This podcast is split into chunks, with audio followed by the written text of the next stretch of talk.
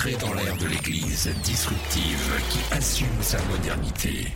Suivez Church, l'émission qui met la technologie et l'innovation au service de l'Évangile. C'est sur Live Face, votre radio pour une fois start-up.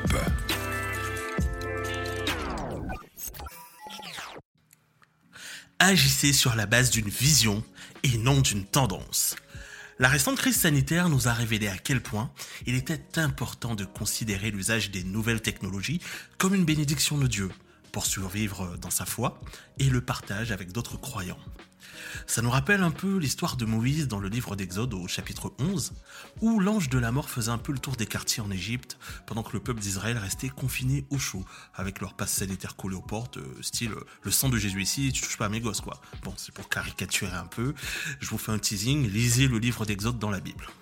Mais pour revenir aux choses sérieuses, euh, cette histoire nous révèle surtout à quel point l'obéissance et la révélation de Dieu étaient importantes pour survivre, mais aussi rester conquérant parce qu'au final, vous verrez qu'une bonne partie des Israélites sont morts dans le désert, parce qu'ils n'ont malheureusement pas continué à suivre la vision.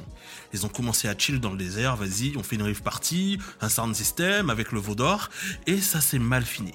À part bien sûr pour les fils et petits-fils qui ont pu achever la traversée du désert en restant obéissants et visionnaires. Alors j'ai une question pour vous.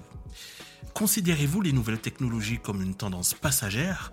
Ou une véritable vision de Dieu pour survivre et poursuivre la moisson.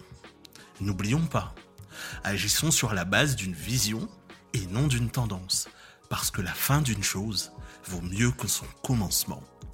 Si vous désirez avoir une foi start-up, abonnez-vous au compte Instagram de LeafFace et téléchargez l'application mobile sur le site www.leafface.com.